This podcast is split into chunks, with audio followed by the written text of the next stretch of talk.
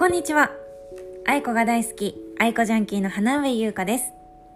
さあ、今回は3月3日にリリースされました愛子のニューアルバム、どうしたって伝えられないからをピックアップしていきます。この新しいアルバムについていろいろとお話をしていきます。お待たせしました。結構時間かかっちゃったんですけど、いっぱいお話しさせてください。3月の3日に、先週ですね、愛子の新しいアルバム「どうしたって伝えられないから」がリリースされました。CD も発売となっています。同時にサブスクでも配信されましたね。3月3日になった瞬間からここサブスクで聞くこともできたみたいなんですがやっぱり私はこう今までもねアルバムは CD で聴いていたのでアルバムを私の手に収めるというかこの手で持ってあ届いたと感じることで何て言うかな愛子からこうパスを受け取ったぞと実感したい、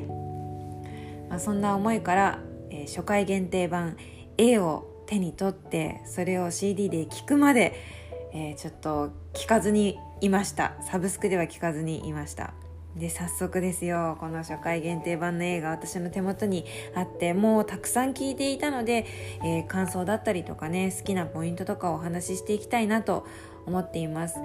でもなんかさ今回このアルバムをね手に取るまでもなんかいろんなことに気づいちゃったんですよね。今 CD ショップって減ってるんでしょうかね。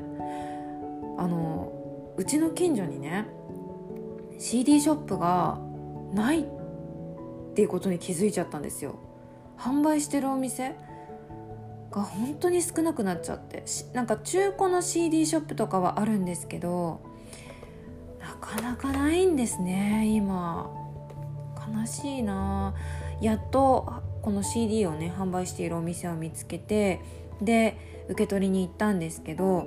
そこの店員さんの接客が非常に良くてお兄さんだったんですけどあ初回限定版絵ですよねとかノートとこのステッカーがついてきますってもうこう何私に渡す前に見せてくれたんですね。なんかそういうやり取りとかもすっごく嬉しくってあでももしかしてこの人はこんなに丁寧に接客してくれるんだったら aikoジャンキーなんじゃないかなとか仲間だからこんなに優しくしてくれるんじゃないかななんて 思ったりして確認はしなかったんですけど CD を買う前から CD を聴く前から何て言うのかな。なんかいろいろとワクワクしたりドキドキしましたね。楽しかったな。なんか CD を迎えに行く時もちょっとなんか嬉しいですよね。あやっと聴ける。やっと私の手元に届くんだ。みたいな。サブスクにはないワクワク感があります。でこの aico の新しいアルバムなんですけど初回版私 A なんですけどね。初回版はねカラートレー仕様になっています。でペロリもちゃんとあるんですよ。このね初回限定版のペロリはもう本当に私がすっごく楽しみにしているもので毎回こう親友っていうか大事なお友達から内緒のお手紙を受け取るような感じで開ける瞬間は緊張しています。うん。ブログにもツイッターにもない私と愛子だけの内緒のあのねのねみたいな。何でしょうねあの気持ち。すっごく嬉しいですよね。同じような気持ちのジャンキーさんもいるんじゃないかな。このさ CD のあの中央のさ丸い突起物あるじゃないですか。こっから覗くペロリがいいですよね。えでは早速アルバムのお話させてください。今回のアルバムは愛子の14作目の、えー、作品となっております。湿った夏の始まりぶりなんでもう3年ぶりぐらいになるのかな。春直前のこの3月の頭にリリースされたアルバム。他にもありますよね。桜の木の下だったりとかあとは「ベイビー」まあ、4月になっちゃってね春ど真ん中のイメージがあるんですけど秘密とかも春のシーズンにリリースされたアルバムだったりします。新しい空気感をまとっていたりとかあとはこう私たちにとってもさ聞き手にとっても区切りのシーズンだったりするじゃないですか。この春春直前って。そういうワクワク感をまとったアルバムがまた今年の3月にリリースされましたね。なんかこのアルバムを受け取った時にこの曲たちが2021年の春からまた素敵な気持ちにならせてくれる曲たちだといいなっていうなんかそんな期待感もありながら私はこう CD のフィルムを撮ってましたよ。でこの曲いろいろねこう曲が収録されているんですけど13曲収録されていますが曲の中にも「桜」っていうワードが出てきたりとかしてでもその桜もねやっぱり曲によって見え方とか感じ方っていうのは違ったりするんですよね。まだ私の近所では桜は咲いていないんですが桜が咲いていくこれからのシーズン。なんか曲ごとによってその桜を見て感じるものが違ったりするんじゃないかな。桜の何何桜を見ての気持ちの味変ができるんじゃないかなって思います。これからのシーズンにもすごくぴったりです。でこのアルバムのタイトル「どうしたって伝えられないから」いいですよね。しびれますよね。どうしたって伝えられないから。なんか言葉が続きそうじゃないですか。このタイトル。だから私は曲にした。だから私は歌にした。だから私はこういう形で残しておく。みたいな、まあ、そういう思いがこの曲に詰まっている。13曲に詰まっているなって聞き終えて改めて実感しました。えっとアルバム全体時間もですね61分32秒だったんですけどすごく聞きやすいタイムだったりしますよね。1時間ちょっと、うん。まあ、通勤通学。あちょっと時間かかるっていう人にはぴったりなんじゃないかなって思います。いやでもさどうしたって伝えられないからですよ。私もそうなんだけどぱりこうどんなに仲が良くてもどんなに好きだなって思っていてもどんなに辛かったり苦しかったり痛い思いをしてしんどくてたまにこうもうどうしようもないぐらい怒っていたとしてもなんかこれを言葉にしたら変わってしまいそうとか自分が変わってしまいそうとかこれをこう発信することで周りが引いちゃうんじゃないか。なんかそういう結局言いたいけど言えなかったことっていっぱいあるじゃないですか。言いたくてもこの気持ちこの考えをなかなか言葉にできない。そもそもこれは何なんだろう？どういう気持ちなんだろう？言葉にならないよみたいな。そういうことね。ああそうだな。私が思っていたことって結局この一文だよなみたいな。私ってこういう気持ちだったんだっていうしっくりとくる言葉たち。そしてメロディーだったりあ全体的になるとね曲なんですけどそういうのがこの13曲の中にあるなと思います。うん。なんかねうわこれだ。私が見つけてた正解ってこれだったっていうのがあると思います。見つかると思います。ではどんな曲が収められているのか早速13曲私のフィルターを通してああここいいよねとかこの部分が好きだなみたいなそういった部分と一緒に、曲たちを紹介していきたいと思います。愛子のどうしたって伝えられない伝えられなかった気持ちは一体どんな思いなのか。では早速1曲目です。1曲目「バイバイ」という曲ですね。ひらがなで。で伸ばす棒が2本入っている「バイバイ」という。もういきなり「さよならの気持ちかよ」と。私びっくりしたんですけどしかもこのさ文字からわかる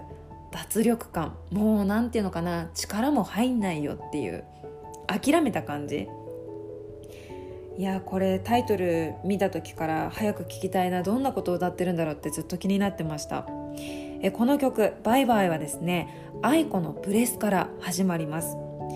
愛子のねこのブレス始まりの曲って神曲素敵な曲が多いんですよ。私の中では愛子のブレス始まりの曲は神曲神曲の法則っていうのがあります。でもまあいろいろあるんですねブレス始まりで。こう何スタートしている曲って。でも愛子の「唇」っていう曲もすごいいい曲なんですけど唇ほどの生命力もないしもっとほどの切なさもない。今までで一番もういいやっていう諦めた呆れたブレスからこの「バイバイ」という曲はスタートしているんです。でえこの曲「私はこれからいろいろ捨てます。大切な思い出も最初のキスも」と歌ってるんですよ。もうこの何文章たちがこの曲の全てです。もうあなるほどこれを言いたかったんだなって。おいおいとこう泣くわけでもなくこの曲では愛子の本性というか本質が出ているところもあって聞いていてすごく愛子のことを好きになりました。さらに好きになりました。その部分はですね弾んだピアノの音に乗せて「だったらお願い今すぐ全部返せよ」って歌っているところなんですけど返してほしいだったらお願い今すぐ全部返してほしいとか返して返してちょうだいとかそういうんじゃないんですよ返せよ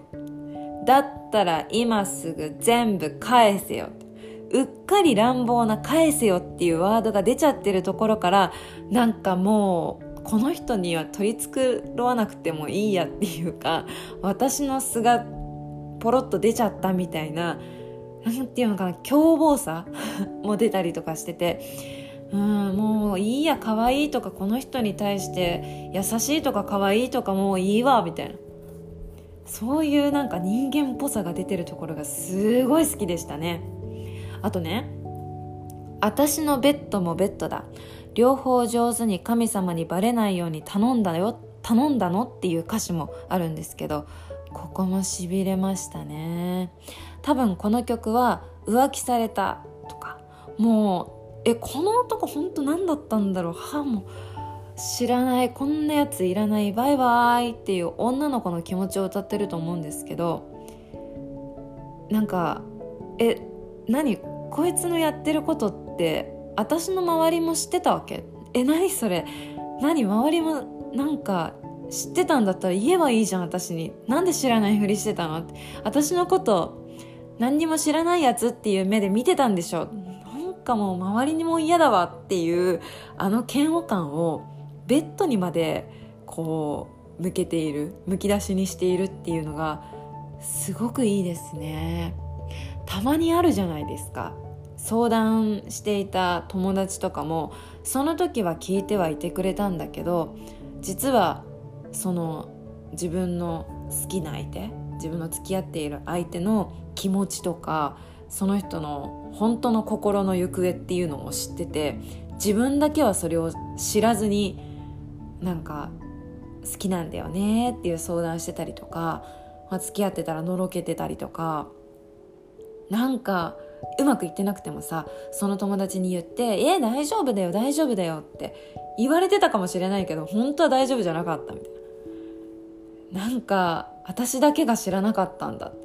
え私ってすっごい周りにも下に見られてたの？みたいな。ああいうショックなシチュエーション。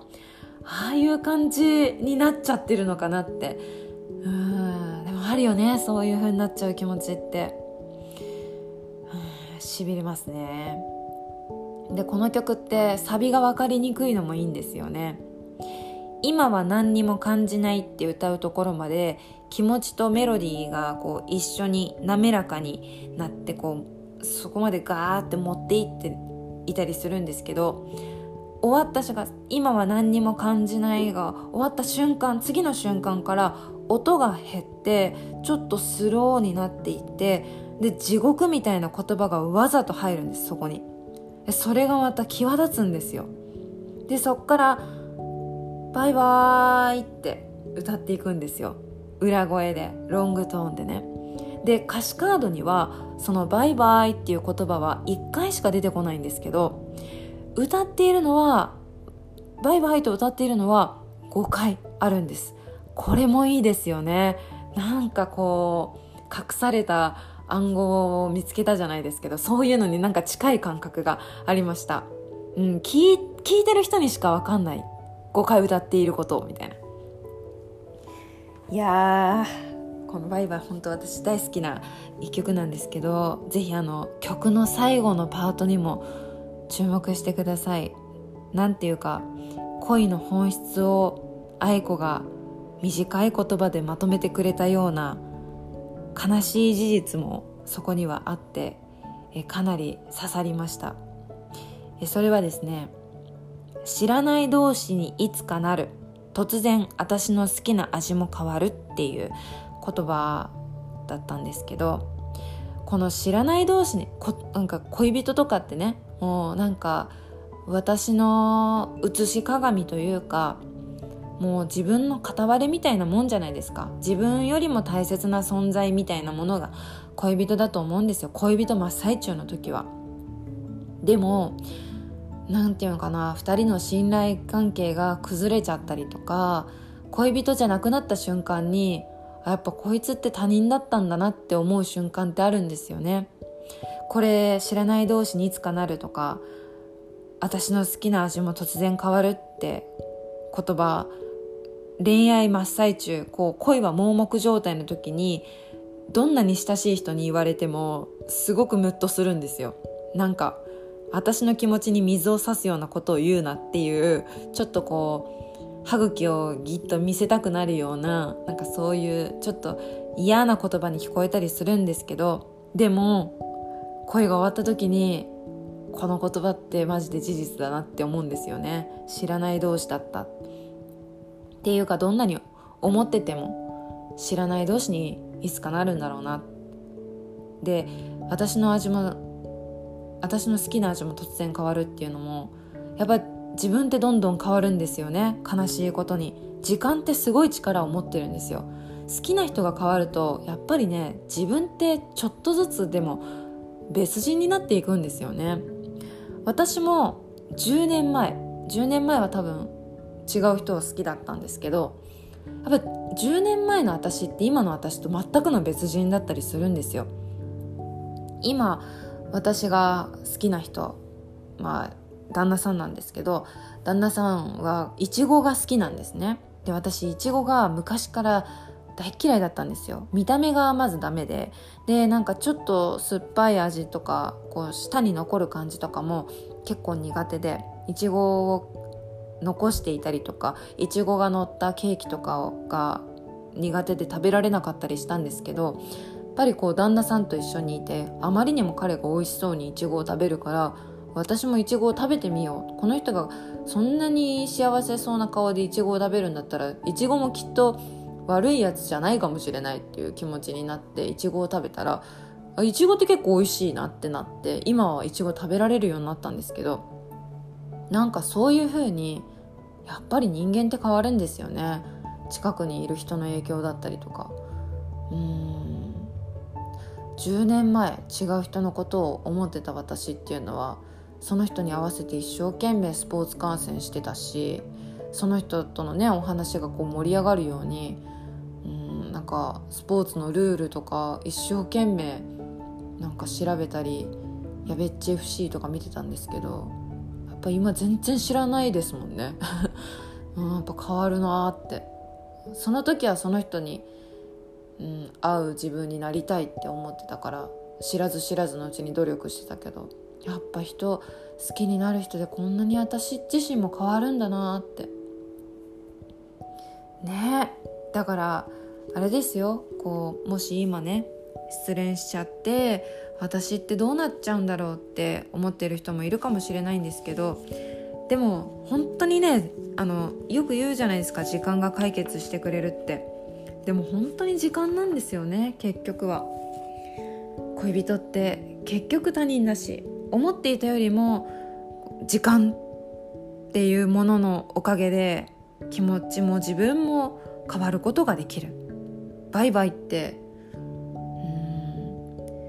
何て言うんだろう。むごいけど自分を救ってくれるような言葉だしアクションだなって思いました、うん、1曲目からすごい喋ってるけど。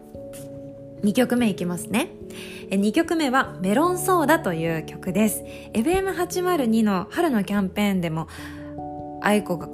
楽曲提供したっていうことで結構話題になりましたよね。春のフレッシュな雰囲気にぴったりの曲で愛子っぽい開けたポップミュージックになってます。本の音がすごく入る開放的な曲ですよね。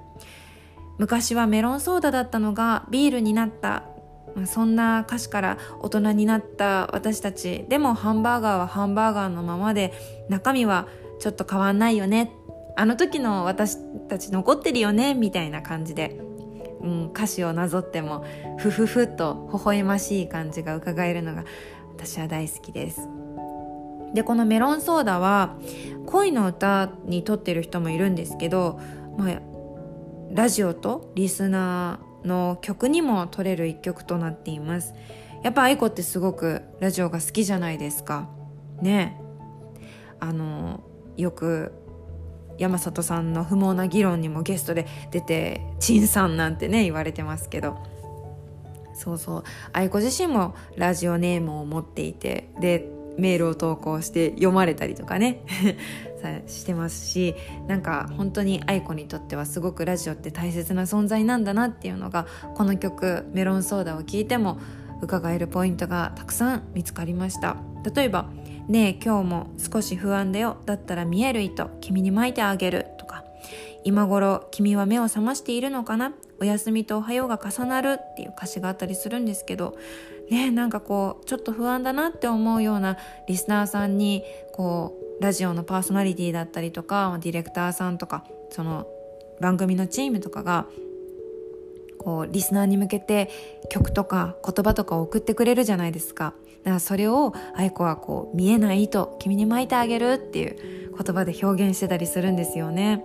であとはやっぱあの愛子はね夜型で「オールナイトニッポン」とかを聞いてますから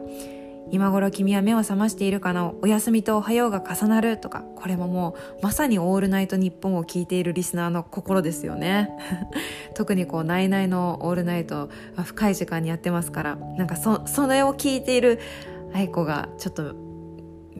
何頭によぎりました。うん。でもまあ恋の歌にも取れるしそのラジオとリスナーの何曲にも取れるし私にとってはねこの曲聴くとあの高校の時の親友に会いたくなるんですけどなんか友達に会いたくなる友情を歌った曲にもなんか聞こえてきたりしませんか？このメロンソーダ。こう春っぽい雰囲気があってこう新学期が始まるぞみたいな。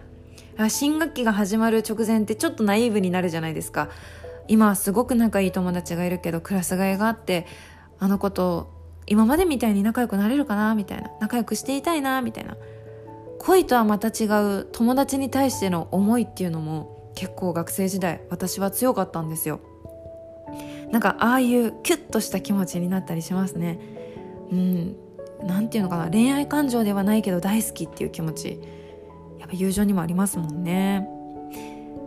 あの黄緑色のねメロンソーダはこう学生というか青春の象徴みたいなものじゃないですか。だからなんか「メロンソーダ」っていうこのタイトルがすごく好きです。青春時代に心をなんかこう持ってってくれるような一曲だったりします。ハンバーガーはハンバーガーのままって愛子は歌ってるけど私にとってはそのね友達を思い浮かべながらこの曲聴いてるので私な私だったらミスドはミスドのままっていう歌詞にするかなって思いながら聞いてます。是非どんな風に聞こえてくるのかまた聞き手によっても変わってくると思うのであなたにとってメロンソーダは、えー、どんなシチュエーションの曲に聞こえるかまた考えながら是非聴いてみてください。では次行きましょう。次3曲目は「シャワーとコンセント」という曲です。この曲はこの曲の始まり方がすごいかっこよくってあのどんどんねピアノの音が強くなっていくんですよ。あれなんて言うんだっけ？ピアノの業界用語みたいな。クラクラシエンドだっけ？なんだっけ？ピアノやってたのに忘れちゃった。どんどんピアノの音が強くなっていってでドラムのリズムが入って曲そのものにこうエンジンがガガッと入っていきます。すごくかっこいい曲です。愛子のロックライブでこの曲これから披露されていくんじゃないかなって思いますね。ロックの方で私は聴きたいシャワーとコンセント。えこの曲はですね本当のさよなら？まあ本当に別れるなっていうその瞬間から10分20分前のなんかすごく微妙な気持ちだったりとか微妙な2人の空気感を歌ったような時間だなって思いました。何て言うんかななんかあの時の逃げたくなるような空気感だったりとかうーんさっきまであったかかったはずなんだけどもう2人の気持ちは完全に冷めていて、うん、何冬の寒さとは違うピリッと凍りついたような、うん、温度も漂っていますね。相手はその今シャワーを浴びてて自分の部屋か2人が住んでいた部屋なのか分かんないけどその相手はシャワーを浴びててあこの人がシャワーを浴びて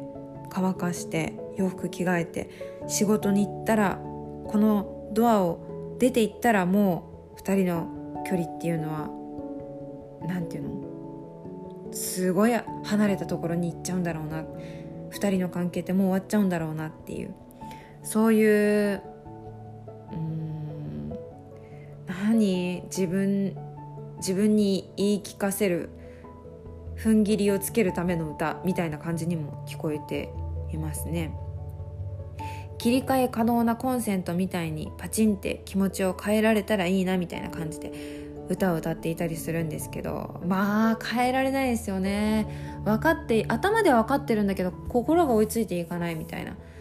そのもどかしさっていうのもこの曲でなんか表現されているような感じがします。でこのアルバムのタイトルがえっとどうしたって伝えられないからじゃないですか。このシャワーとコンセントのどうしたって伝えられない気持ちって大好きだってきっとうんともっと言えばよかったっていうところだと思うんですよ。ここがねなんかここの部分だけすごいこう体温を感じるんですよね。熱を感じるんですよ。あこれ大好きっていう気持ちを言いたかった。ちゃんと伝えればよかったんだけどもうそれを言えるような状態でもないしどうしたって伝えられない思いが、うん、ここに詰まってます。あのいろいろなところで愛子がインタビューされてるんですけどこのアルバムのことで。やっぱりピックアップされるのがこの曲「シャワーとコンセント」の始まりの部分咳をしたら過去が煙るっていうワードがあるんですけどまあこのワードはですねこう冬に寒いところでコホンと咳をしたら白い息みたいなものが出るじゃないですかその一瞬っていうのが私たちにとってこう視覚化見える化されるんですけどでもそれもいずれは消えてそれはもうすでに過去になるじゃないですか。ね、なんかこの咳をしたら過去が煙るっていうあの瞬間を愛子はこう言葉にしてるんですけどまあそれもねなんか2人の時間みたいで見えてたはずのじ2人の関係がもう一瞬にしてなくなっちゃうみたいな。かそういう無情さがありますよね。シャワーとコンセント。本当にメロディーはめちゃくちゃかっこいいんですけどね。歌ってることが本当に切ないっていう絶望なんですよね。えでは4曲目。4曲目いきます。4曲目はあこの曲も私大好き。4曲目は「愛で僕は」っていう曲です。これね音がすごい可愛いんですよ。音がねポワーンと優しく灯るようなモブシンセなのかな？モブシンセの音色に沿わせた結構こう男目線男性目線僕目線の大人な甘い時間を歌っているような曲です。シャカシャカちっちゃいマラカスみたいな音もなんか聞こえてくるんですよね。あれは何ていう楽器なんだろう。そればっか気にしちゃうんですけど私この曲聴くと。あのすごくね生々しいというか肉肉しい2人の距離感が伺える曲です。恋のスーパーボールとはまたちょっと違うんだよな。恋のスーパーボールも割と生々しい表現あるなって思ったんですけど。またこの「愛で僕はもうなんだろうね。なんかこう夜な雰囲気ありますよね。はい。それもぜひあのこう救っていただければと思います。ご自身で。で5曲目は「ハニーメモリー」です。もうこれはね私も散々ポッドキャストでもお話ししましたけどまあ自業自得というか粉々になってしまった僕のもうどうしたって伝えられない気持ちを歌っているような曲になってます。で続いて「ハニーメモリー」の次が「青空」なんですね6曲目。青空はねあの訳ありの恋をしたことがある女性はこの曲はやっぱり刺さるんじゃないですかね。うん。なんだろうね。いや合図もすごかったけどさ青空も青空の方がまだいいのかな？でもでもやっぱ青空も刺さる人は刺さりますよね。ああ私これ踏み込んだら終わっちゃうなって始まる直前にはなんとなく分かっていたんだけどその一歩を踏み外してしまって沼に転落してしまった恋。そしてその恋が終わった時の気持ちっていうのをこの「青空」では歌っています。青空っていうとすっごくこうね見上げて気持ちいいじゃないですか。すがすがしいじゃないですか。こんなに綺麗な青空が広がっているのにこんな綺麗な青空に私の今の気持ちはついていけないというか私にはふさわしくないみたいな、まあ、そういう曲です。で私青空のあの好きなこうポイントがあって歌詞の部分なんですけど何にでもうなずいてって今を思い返すとバカみたいだなって歌っているところがあるんですよ。もうこれも多分好きな人の言いなりになってたんでしょうね。今思い返すと本当にそれがバカみたいだったんだなってわかるんですけどまあそのね真っ最中にいる時っていうのはあんまり思わないんですよね。だってもうその人といることに必死になっちゃうし。でもさなんかそういうまあバカみたいだなって自分のことを言ってるんですけどあえて自分が傷つくような言葉にして自分を戒めている感じがすっごい好きなんですよね。だってさ私好きな人から片思いしてた相手からメールが返ってこないことがよくあったんですよ。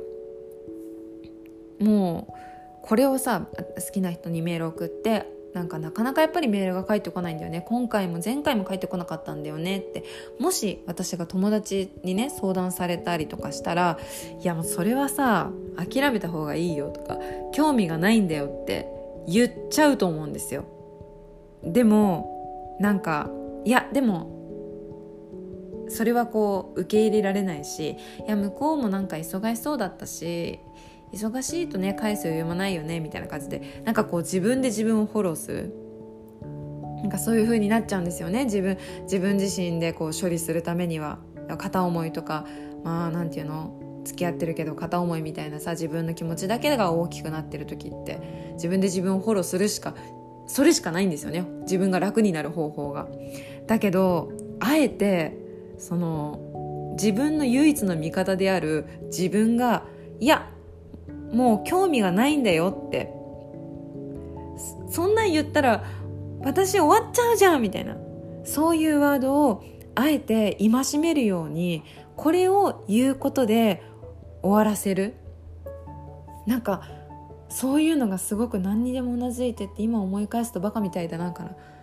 こう私は汲み取ってしまっていつもああこの子は本当にこれで自分で自分を傷つけて終わろうとしてるんだなって感じ深読みなんですけど感じていつもはあってなっちゃったりします。ここが好きです青空。大好きポイントです。えぜひそこも聞いてください。で7曲目が「磁石」という曲です。これはあの前のポッドキャストであたくさんお話ししてるんでぜひ聴いてみてください。ぜひあのピアノのイントロがめちゃくちゃ最高なんで掴まれてください。もうそっからそっからです。そっから掴まれるんで。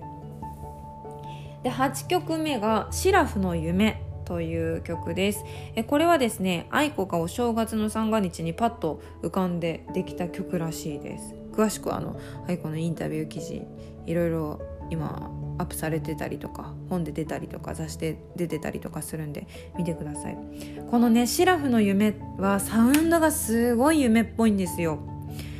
なんかポワポワしたちょっとこもったピアノの音なのかな？がすっごい現実じゃない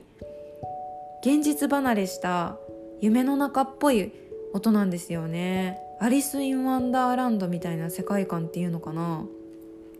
この「シラフの夢」っていうのはね、まあ、あのずっと好きだった人に会えたのか浮き足立っちゃって心がこうほわほわ浮いて落ち着かないようなそんな夢心地の時間を歌っています。フルートの音がすごくなんか本当に夢っぽくていいんですよね。フルートの音も素敵だから聞いてくださいね。でもなんかこういうシラフの夢みたいな瞬間って人生で一度はあると思うんですよ。私もあのずっとずっと好きだった人がいて。でその人とね帰り道一緒になってしかも2人だったんですけどその人と一緒にこう帰ってる時に雨が降ってきてでその人だけがビニール傘を持っててで駅まで相合い傘をしたことがあるんですよ。すっごい好きだった人と相合い傘ができたんですね。しかも私多分ね好きな人との相合い傘が初めてだったんですよ。高校3年生の時かな。まさにねこの曲みたいだった。なんかまさかこんな瞬間が来るなんてみたいな。焼き付けるように忘れたくないからすっごいなんか集中しました。私の右肩の方になんかその人の何？熱？その人のオーラ みたいなものを感じながら歩いた帰り道っていうの。なんかなかなかでしたね。これが夢だったら覚めてほしくないし夢だとしても DVD に焼いて一生見続けたいみたいな。そういう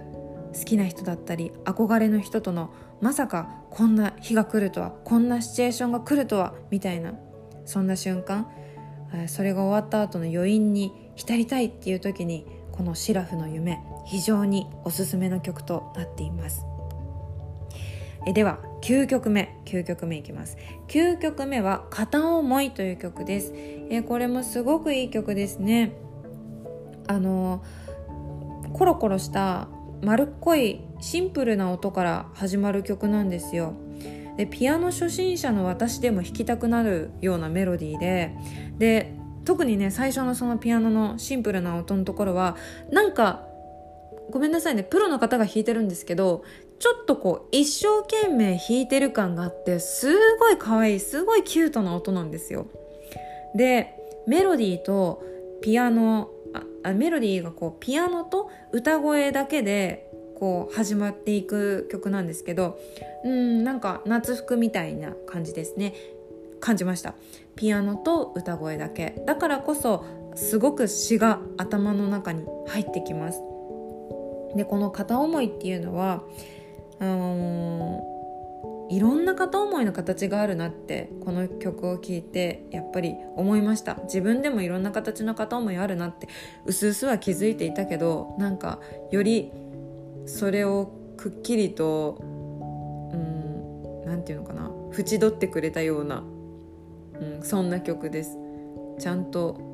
語源化したような曲がこの片思いだなって思います。輪郭が見えたね。いろんな形の片思いの輪郭が。すっごくシンプルな片思いの曲なんですけどこれえっと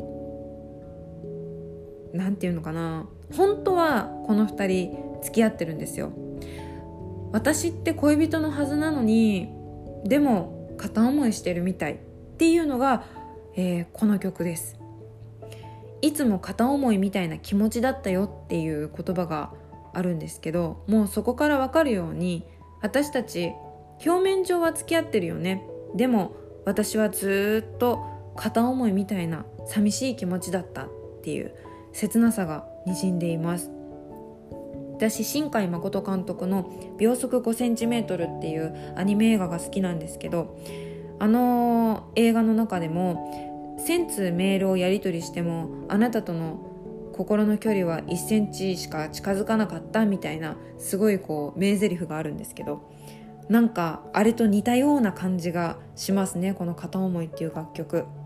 会えない時は何してるんだろう誰のことを思ってるんだろうって疑っちゃうしそばにいても自分自身可愛く甘えられないしなんか付き合っているんだけど本当は本音でぶつかって自分が思ってることを伝えたいんだけどでもなんか面倒くさくなりそうだからいろいろ我慢したそういう付き合っててもなかなかぶつかれない自分の素が見せられないようなモヤモヤをこの曲で歌ってる気がします。えー、あと「間違いと過ちは何が違う？ある心浮く心どう違う」っていうすごく興味深いあの歌詞もあるんですけどなんか過ちとか間違いとか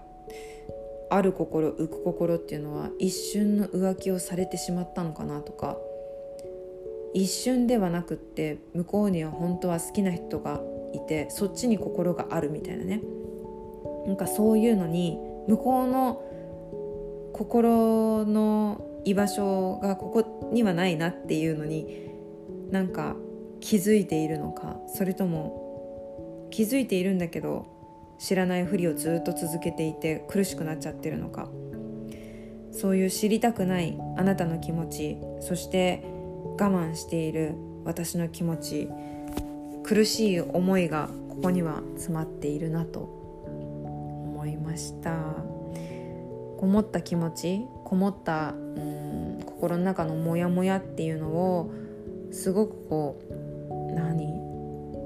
丸くこもらせたような音に乗せている空気感も心の中の音っていう感じがして好きですね。片思いも聞きどころがあります。えでは10曲目です。10曲目は「ナンバーセブンっていう曲なんですけどこの曲はなんかね唯一好きって人を思うって人と思いが重なり合うって最高っていうハッピーな曲です。あの救われますこの曲聴くと。しんどかったのがなんかちょっと楽になるような、え、そんな、まあ、10曲目に持ってきたかっていう感じなんですけどね、え、いい曲です。明るいです。ああ愛子ってそうそうこんな感じだったみたいな。心日和聞いてるみたいみたいな。なんか懐かしさもあるような曲ですね。好きになったらああ私生きてて楽しいな。そう感じる瞬間ってあると思うんですけどそういう気持ちが歌になった。それがナンバーセブンです。知らないままでもいいけど新しい世界、まあ、なたと一緒にいる世界っていうのはすっごく楽しい。ったり隣にいたあなたの毛布の中に私の足を入れてみたいなねそういう歌詞があるんですけどこれもいいですよね。あーなんか幸せってそうだよね。そういう楽しみ方日常の楽しみがあるよね。愛子といえばやっぱりナイナイの岡村さんだったりとかあの南海キャンディーズの山里さんねこういろんなすごい瞬間に愛子立ち会ったりとかしてますけどもうあの山里さんとか岡村さんにぴったりな曲だなってナンバーセブン聞いて思いました。実際にね「ナイナイのオールナイトニッポン」の方ではかかったんですけど。なんかなんでナンバーセブンっていうタイトルなのかなって最初は思ったんですけどあなたと一緒にいればラッキーセブンみたいな感じに私はなれるのよみたいな。なんかそういう気持ちがうん伝わってきたり私の深読みなのかわからないですけど、ぜひナンバーセブンも聴いてみてください。これもなんかライブで聴きたいですね。で11曲目が「一人暮らし」という曲です。えこの曲はですねあの一人暮らしを歌った曲ではなくって二人暮らしが一人暮らしになったのかなっていうなんかそういう寂しさ切なさやるせなさがうん伝わってきました。面倒くさい日々の続きを干すのが今日で最後になるなんてっていう歌詞だったり優しいままいなくなるなんて最低っていう歌詞があったりとかしてなんか一人暮らしにはなったけど誰かの残り顔この曲から感じます。すごくメロディーは可愛いんですよ。ビームみたいなシンセの音とかもあったりとかしてすっごく可愛いメロディーに乗せているんですけど歌っていることは泣いちゃうやつ。愛子のねあの手法ですよ。でこの一人暮らしの聴きどころはあのコーラスです。コーラスが好きです。B メロなのかな？サビ前のところかな？特に息をついたり怖くなったりっていうところで「はー」っていうあのコーラスが入ったりするんですけどそこが一番私的にお気に入りポイントなんですけどあのぜひ愛子の後ろ側の、うん、重なる声たちコーラスを聞いてもらえればいいなって思っています。なんなんかうんなんかこうなんていうのかな。寂しそうな女の子の後ろになんか「大丈夫大丈夫?」って小人が見えるような。なんかそういう、うん、優しくって可愛くって。でもなんか悲しい差がちょっと伝わってくるようなコーラスなんですよね。一人暮らしも。ぜひコーラス聴いてみてください。で12曲目は「ラスト」という曲。これは非常にトレンディーなメロディーです。トレンディーって思わず叫びました。むき出しというかこれが正解なのかはわかんないけど自分の気持ちに正直になって嬉しいは嬉しいし本当言うと約束してほしい。ここに一緒にいてほしい。目に見えるもので安心させてほしいみたいななんかそういう今まで我慢していた女の何かが爆発してるような、え曲です。もうもう私いいわプライド捨てて言うわみたいなそういう曲がラストです。すごくトレンディーなメロディーなんですけどそれに乗せてあのどんどん清純なこうブラウスのボタン一番上まで止めてたような女の子がどんどんこう脱いでいって裸になるようなえそういう曲です。非常にドラマティックなんで。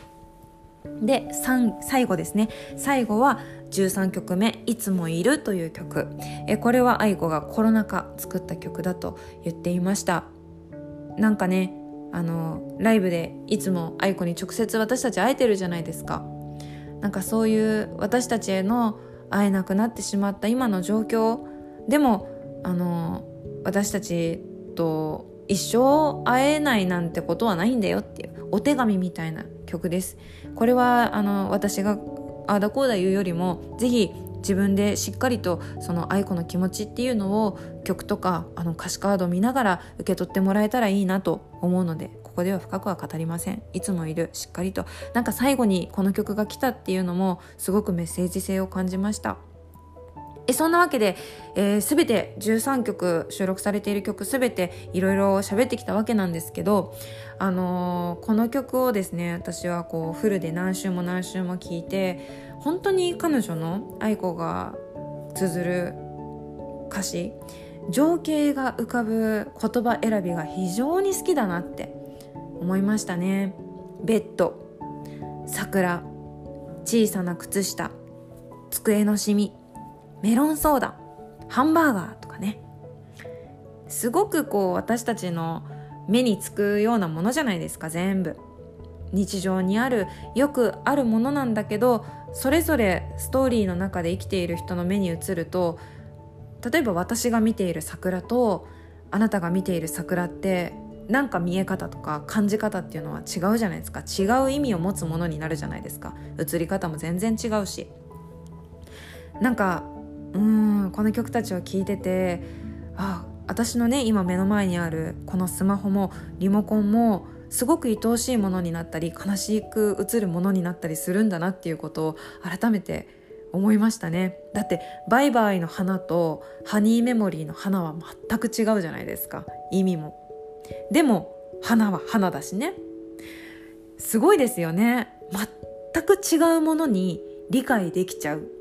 でその痛みだったり嬉しさっていうのを共有できるってやっぱりすごいですよね。言葉とか歌ってやっぱすごいなって思いました。でそれを伝えてくる愛子もすごいなって思いました。私なんかね今までも本当いろんな愛子の曲に救われてきたり楽しませてもらったりしたんですけど私14作目のこのアルバムを聴き終えて私って結構愛子に目鍛えられてるなって思ったんですよ。目です目。なんかあのー、やっぱりこういうベッド桜とか日常的なものが目に入ったりするじゃないですか。でやっぱり愛子が見た感じたなんかそのものから伝わる感情っていうのも私はなんかこうすぐねやっぱそのこの目が鍛えられてますからパッと脳にわーっていって共感できたりとかするしやっぱり桜とかさいろいろ唇とかフライパンとかいろいろな冷蔵庫とか見てもなんかこう曲だったりとかその曲を聴いた時の自分の気持ちっていうのがパッと思い起こされたりとかするしうん曲を聴いてさいろんなものを見るじゃないですか。でこの人好きな私この人のことこの人のことを好きな時間っていうのを忘れたくないなっていう大事だなっていうそういう気持ちから私すっごい目が鍛えられたんですよね。目が冴えるっていうんかな。あそれが いいのか悪いのか分かんないんですけど。うんなんか愛子と生きたこの20年ぐらい目が鍛えられたなって改めてこのアルバムを聴いて思いました。鍛えられたらなんか鍛えられたから私は好きだった人の唇の下のほくろとかさ丸い刃とかさ耳の青筋とかさビニール傘とかさ目が鍛えられて 曲を聴いて思い出しちゃうんだろうなって。うん。まあいいのか悪いのかまあいいってことにしますけど。ハニーメモリーが増えていきますよ愛子のせいで。目が鍛えられてるから。えそんなことを私は思いました。どうでしょうか？愛子ジャンキーの方も目鍛えられてるんじゃないでしょうか？えー、そんな、えー、私の感想、えー、どんだけ喋ったんだろう。ね本当に聞いた人によって感想っていうのはいろいろあると思うんですけど、え私のこのあゆこの新しいアルバム「どうしたって伝えられないから」を聞いて好きなポイントあとは共有したいポイントをお話しさせていただきました。是非またこのアルバムからいろんな思い出をねどんどんこう色濃く上書きするような感じで自分にとって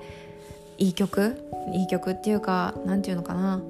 この瞬間を閉じ込めるような素敵な人生の一瞬を閉じ込めるような曲たちにしていきましょうね。そして愛子にね本当に直接ライブで歌ってもらう日を私も楽しみにしています。